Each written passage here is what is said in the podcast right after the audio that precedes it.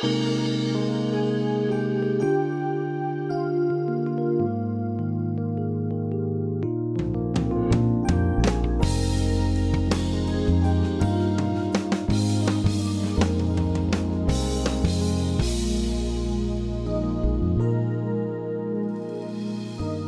to Peace by Believing with John Redmond, Associate Pastor of First Baptist Church in Pasadena, Texas. If you can, please open your Bible to the Gospel of Luke, chapter 24, as John answers the question How do we help someone who has lost hope? I want to talk to you today about hope and more specifically what to do when you feel like you have lost hope. Now, I know that sounds like a gloomy subject, and it maybe is a little bit gloomy when we think about the hopelessness part of that, but when we think about finding our hope in God, uh, there's nothing gloomy about that at all. Now, the thing about this sermon today that I'm excited about is the relevance of the sermon. As I was studying hope last week and hopelessness, I learned some things that I did not know. I learned that it's a bigger problem in our culture than I realized it was. For example, I read that according to one study, 44% of teenagers today, this is this group right here, 44% of teenagers are sad and hopeless. That's a discouraging statistic. It's worse for the girls in that group. Almost 60% of girls say, teenage girls say, that they persistently feel sad or hopeless. And so, girls, I'm not going to ask you to raise your hand today, but I wonder how many today in this section of girls and guys but would say, that describes me. I feel sad and I, I feel hopeless. But it's not just for teenagers. As I read about young adults this week, that age group 18 to 24, listen to this 25% of people in that age group have considered committing suicide. One out of four 18 to 24 year olds have considered ending their life. As they get a little bit older, take it up to 29, 51% of young adults 18 to 29 say that they feel down, depressed, and hopeless. 51%.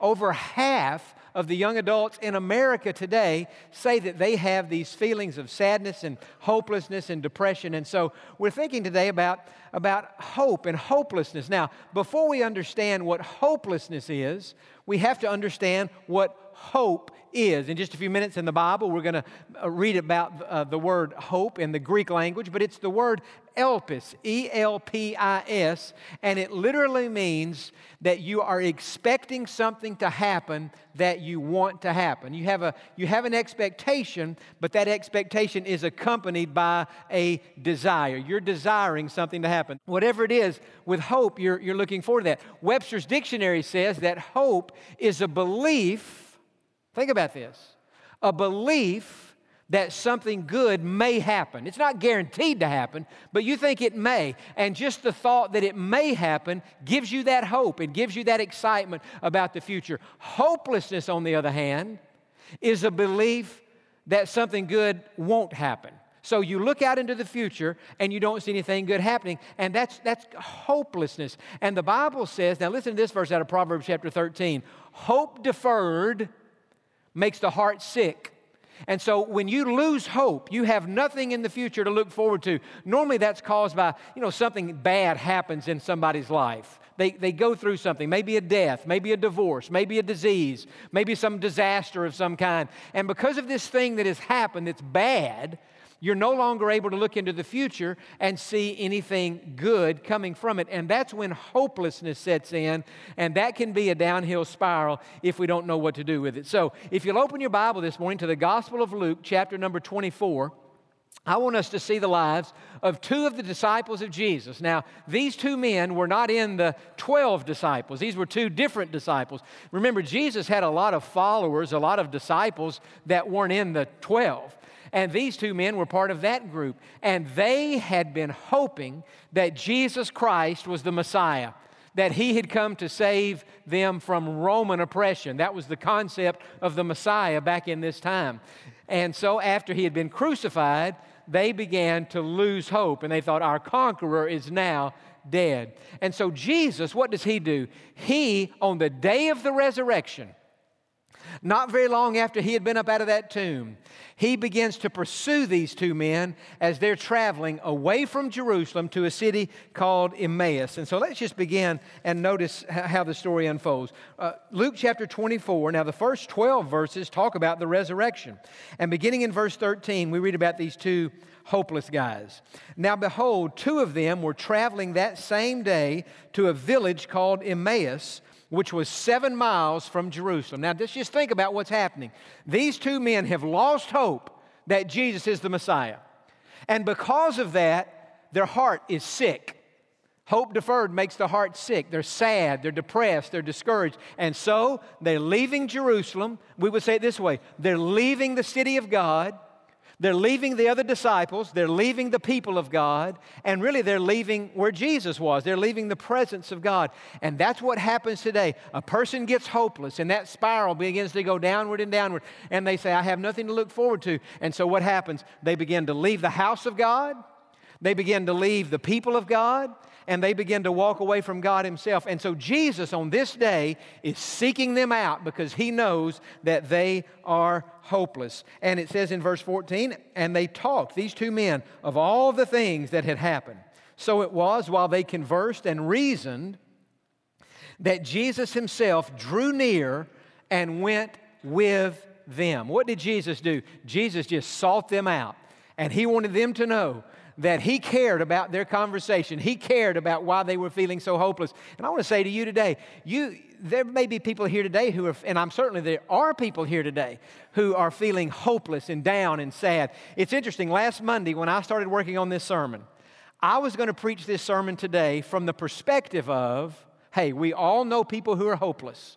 And so this week, what we need to do, we need to show them that we care. We need to go to where they are and we need to encourage them in their hopelessness. But the more I worked on this, and especially the more I read these statistics, I thought, no, I mean, we do need to do that. But what I need to do today is to talk to the people in this room who are having feelings of hopelessness and sadness and downtroddenness and discouragement, and, and you don't see anything good. And the first thing I would say to you today is that Jesus Christ cares about you and the state you find yourself right now. And He cared about these men, and He went after them and He sought them. But notice that when we're hopeless, we don't just need somebody who cares about us. I mean, it is good to know that somebody cares. Certainly, Jesus cares, but we need somebody who will listen to us so many times when, when we're trying to help somebody who is hopeless or they're down, we, instead of listening to them, we give them a lecture. Or we tell them, well, here's your problem, here's what you need to do, here's why you're going through this. Listen, friend, if somebody's hopeless, they don't need a lecture, they need a listener. They need somebody just to listen to them. And that's what Jesus did beginning in verse 16. And notice that on three separate occasions in this conversation, Jesus asked them questions. And he said to them, What kind of conversation is this that you have with one another as you walk and are sad? Then the one whose name was Cleopas answered and said to him, Are you the only stranger in Jerusalem? And have you not known the things which happened there in these days? And Jesus said to them, What things? So they said to him, The things concerning Jesus of Nazareth, who was a prophet, mighty indeed in word before God and all the people, and how the chief priests and our rulers delivered him to be crucified or to be condemned and crucified him. Verse 21 But we were hoping. Listen to those three words. We were hoping. And it makes me wonder how many today in this room and listening at home would say, John, I was hoping. We were hoping. We were hoping that our mother would be healed, but she died. We were hoping that we, the money would come in, but it didn't, and now we can't pay the bills. I was hoping the relationship would be restored, but it wasn't. Some of the girls here today may be saying, I was hoping that that guy would ask me to the prom, but he asked somebody else to the prom instead. I was hoping, but it didn't happen. I was hoping to be accepted into the college that I had applied for, but I got declined. I was hoping, didn't happen. That's what they, they, we were hoping that he was the Messiah, that it was he who was going to redeem Israel. Indeed, besides all this, today is the third day since these things happened. Yes, and certain women of our company, that is, other followers of Jesus, who arrived at the tomb early, astonished us. When they did not find his body, they came saying that they had also seen a vision of angels who said he was alive. And so they had heard that Jesus was alive, and yet their hopelessness didn't allow them to believe that. They had the facts, but they didn't have any faith. Verse 24 And certain of those who were with us went to the tomb and found it just as the woman had said, but him they did not see. Then he said to them, O foolish ones and slow of heart to believe in all that the prophets have spoken. Ought not the Christ to have suffered these things and to enter into his glory? And so he's asking another question. What I want you to see here is Jesus cared. So he, he pursued these men out of Jerusalem as they're heading down to Emmaus. These 40 days that Jesus spent on the earth after the resurrection and before the ascension, why did he spend those days on the earth? As far as I can tell, there's nothing in the Old Testament that said that Jesus had to stay on the earth after the resurrection. I mean, he had died on the cross, he had paid for our sins, he had come out of the grave, he had conquered death. Why didn't he just go straight to heaven right after he came out of the grave? That I mean, it seems like to me he could have, and I think he could have already he could have done that because the work had already been done. But he stayed on the earth for 40 days. Why? To help people who were discouraged, his followers who were down. Next week, we're going to be thinking about how he helped Thomas with all of his doubts and all of his questions. Today, we're thinking about how he stayed around to help these two men who were so hopeless, so sad, so depressed, and that was moving them in the wrong direction. And sometimes that's what happens. But he didn't start out by giving them a lecture, he's just asking them questions. Why are you down? What's wrong? What are you thinking? What are you talking about? How do you feel? We don't need lectures, we need a listener. I can remember when I was a freshman at Baylor. I had take, I was a religion major. I had just surrendered my life to the ministry in June before I started school there in August. And so my first semester I was taking a class Introduction to New Testament. And Dr. James Landis was the professor of that class, a good and a godly man. And so the first test came around and I took the test. I, I knew when I walked out of the classroom that I had not done well. I mean, you know, you pretty much know if you know it or not. And I knew I had not done well. But when the grade came back, I had done worse than I thought I had done. I made a 51 on my first test. New Testament, religion major, studying to be a preacher, 51. Well, not long after that, I went home to visit my parents one weekend, and you know, this was before cell phones, and so you, you weren't in as much com, you know, touch as you are today, and so you, are kind of filling them in on everything. Well, how's school going? They said, you, you said you had a New Testament test. How did you do on the test? I said, well, to be honest with you, I didn't, I didn't do very well. I made a 51 on that test. Well, my dad, I told him that, he could have said to me, Are you sure God's called you into the ministry? 51. Or he could have said to me, You know, I'm friends with that professor. This is an embarrassment to our name to, for you to make a 51 on that. He didn't say that at all. He said, Let me ask you a question, John. How did you prepare for that test? How did you study for that test? And I told him what I had done. And he said, Well, I think I see the problem. He said, Get your textbook and let's go sit on the back patio. And we did. And for about an hour, he, he opened my book and he showed me how to outline a chapter. And he looked at my book. He said, John, you have underlined every sentence in the whole chapter. I said, Well, it all seemed important to me. He said, Well, that's your problem. You've got to figure out what's the most important and highlight that, circle that. And then when you go back to study, just read what you highlighted and you'll get it. You'll do better. So I took his advice. It's funny, yesterday, I, I still have, I don't know why, but I've always hung, hung on to my transcripts from when I was at Baylor. And I was going back through all of my, my freshman year, and by the time that semester was over, you'll be proud to know that I made a B in that class. I went from a 51 to a B. You'll also be glad to know that I made an A in tennis that semester, so that was very important. And I made an A in speech. And so I thought, well, I don't know the substance, I don't know what to say, but I'll say nothing well, right? because I, I made a 51 on the content. But anyway, he listened to me and he helps me. And that's what God does. One of the things you have to remember when you're down. Now, we all get down. Those statistics I was sharing earlier, that's about people who are down and they stay down. But we all get down. I sometimes have this. It's sometimes in life, things can happen, and you just feel like a cloud of heaviness, of sadness, of hopelessness. It's just kind of like a fog sets in. And I've learned this when that happens, the best thing to do is immediately to call a timeout on life and to get alone with God and just start telling him how you feel.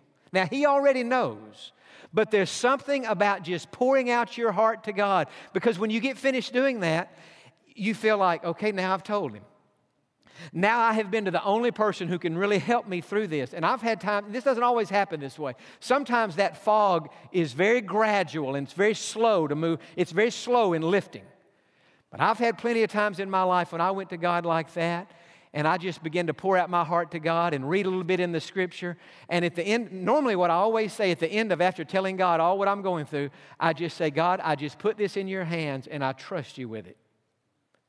And as soon as I say that, that's when the fog normally lifts. Just it's like I can trust him. And so the faith and trust in him, the hope in him just helps that fog to lift right off. And so remember this when you feel like, man, nobody understands how I feel. Let me tell you something, Jesus understands. You say, man, I don't have anybody to listen to me. You call your friends and you, you know, and you just think, well, they're, they're there, but they don't really get it. Let me tell you something, Jesus gets it and you can just pour out your heart and, and just he'll listen to you and he will begin to lift that fog. But the other thing i love about jesus the one, the one thing i was going to say that we need to do when we're trying to help people who are hopeless and sad we not only need to show them that we care we not only need to be a good listener just let them tell us what they're feeling. Don't try to fix them just listen to them. But at some point along the way we need to help that person see Jesus Christ in the middle of their hopeless situation. There's something about seeing Jesus that, that somehow, this is why our theology is so important. Some people say, well, don't give me any theology. Well, you, you can't live without theology. Theology, you know what the word means? It means words about God. Theology is what you believe about God. And so what do you mean, don't give me theology? You have to have theology. And at the center of our theology, especially when we're going through a hopeless situation, is we must believe this. Even, and I can never say it enough, even now in this situation, God is absolutely and totally in control. You've got to believe that. Now, that doesn't mean when somebody gets cancer, God calls them. God's not causing people to get cancer. That doesn't mean when your loved one dies that God has caused that death. That doesn't mean when a divorce takes place that God caused that. God would never want that to happen. But it does mean this in this fallen world that we live in, sometimes these things happen. And the, the teaching of Scripture that God is in control doesn't mean that God causes all this stuff, but it does mean that God allows it. Now, let me take that one step further today, because we, we say this sometimes God allows it, God allows it, God allows it. But God doesn't just allow it for no reason. God doesn't just allow tragedies and, and, and, and bad things to happen in life to see how much pain we can take or how strong we are. God, anytime something comes into your life that causes you to feel hopeless, you've got to give yourself a wake up call. You need like an aha moment to say, God has allowed this, and if He allowed it, He had a reason for allowing it into my life. Now, that reason, I, I may not know what that reason. See, that's what, that's what puts you on that quest for God. God, I do believe. See, you start with your theology. God, I do believe you're in control. I do believe you have allowed this. I have no idea why. God, please tell me why. God, what are you saying to me through this? God, how can I grow through this? How can I come on out of this, on the other side of this, stronger in my faith, in my character, more like Christ? How can I after you bring me through this, be a better representation of you than I was before I had this problem. So that puts, that puts you on a, a seeking after God. Now, God's not going to answer that question immediately, most often, most probably He's not. Sometimes He might. But I mean, we're talking about here a seeking and a searching for God that may last for months and even years. God, what is it that you're doing in my life? Or it may come more quickly than that. But nonetheless, it comes when it comes. We have to seek Him and ask Him for that. And so, we're trying to figure out where is God in the middle of this mess?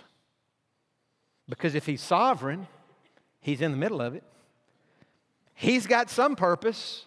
Remember this in the Christian life, nothing is incidental, nothing is accidental, everything is providential. And anything that God allows into your life, He's sitting in heaven, even if it's something He doesn't like. But people have free wills and we live in a fallen world and things happen. God in heaven says, I can take this situation that threatens to destroy your life and put you in a downward circle, and I can turn it around and I can bring so much good out of this that you yourself will be amazed at what I've done in your life. That's what God can do. Now, on this day that Jesus is talking to these disciples, and he said, Ought not the Christ to have, you know, to have suffered all these things and, and, and that he went through? And, and he's asking that question. But look in verse 27, because to me, this is where the story gets so interesting. One of my favorite verses in the Bible. I just wish it was a longer, I wish this verse was about five pages long, but it's only four lines in my Bible. And beginning at Moses and all the prophets, he expounded to them in all the scriptures the things concerning himself. You see, these Jews, these two men, they thought they knew the Bible. The only Bible they had back then was the Old Testament, but they thought they knew it. And yet, as Jesus is talking to them, it's obvious to him these guys don't know the Bible as well as they think they do. They don't understand who I am, they don't understand who the Messiah is. And so, beginning at Moses, now, why did he say beginning at Moses because Moses wrote the first five books of the Bible Genesis, Exodus, Leviticus, Numbers, and Deuteronomy. And then all the prophets, Isaiah, Jeremiah, and all the rest. So he just, what Jesus did, he began in Genesis and he went right through Malachi, 39 books in the, Bible, in the Old Testament. And he began to explain to these two men where he was in the Old Testament. You see, when we think about the Old Testament, we don't think about Jesus, right? We think about now the Old Testament's about God and the New Testament's about Jesus. Wrong. Jesus is God. The whole Bible's about Jesus. In the Old Testament, we get glimpses, we get shadows, we get prophecies, we get hints. We see Jesus, but we don't see him very clearly. In the New Testament, he is clearly revealed. He's in the flesh. He's easy to see, but in the Old Testament, not so much. And so Jesus says to himself, if I can help these men to see me in the Old Testament and how I was prophesied about back then, then they will understand that I needed to suffer, that I had to suffer and be crucified to pay for the sins of the world. And the reason I say I wish this verse was five pages long, I wish we had exactly what Jesus said beginning in Genesis and all the way through Malachi. That would have been an incredible thing to have heard Jesus explain to these two men where he was in all the Old Testament. We don't know what he said, we can only speculate. In my sanctified imagination, I can hear Jesus saying, perhaps to these men in Genesis, I'm the creator of the world. The very first verse, in the beginning, God created the heavens and the earth. I'm God and I created the world. And not only that, in the book of Genesis, I am the seed of the woman. In Exodus, I'm the Passover lamb. In Leviticus, I'm the sacrifice for the sins of the world. In Numbers, I'm the bronze serpent lifted up on that pole. In Deuteronomy, I'm the prophet who's greater than Moses. In Joshua, I'm the commander of the army of the Lord. In Judges, I'm the angel who appeared to Gideon. In Ruth, I'm the kinsman redeemer. In 1 Samuel, I was the one empowering David to defeat Goliath. In 2 Samuel, I'm the seed of David and I'm the rock in an unstable world. In 1 Kings, it was my voice, the still small voice, speaking to Elijah. In 2 Kings, that mantle that Elijah passed down to Elisha, that symbolized my power. In First Chronicles, I'm the giver of every good thing. In Second Chronicles, I'm the sender of revival. In Ezra, Jesus might have said, I'm the faithful scribe.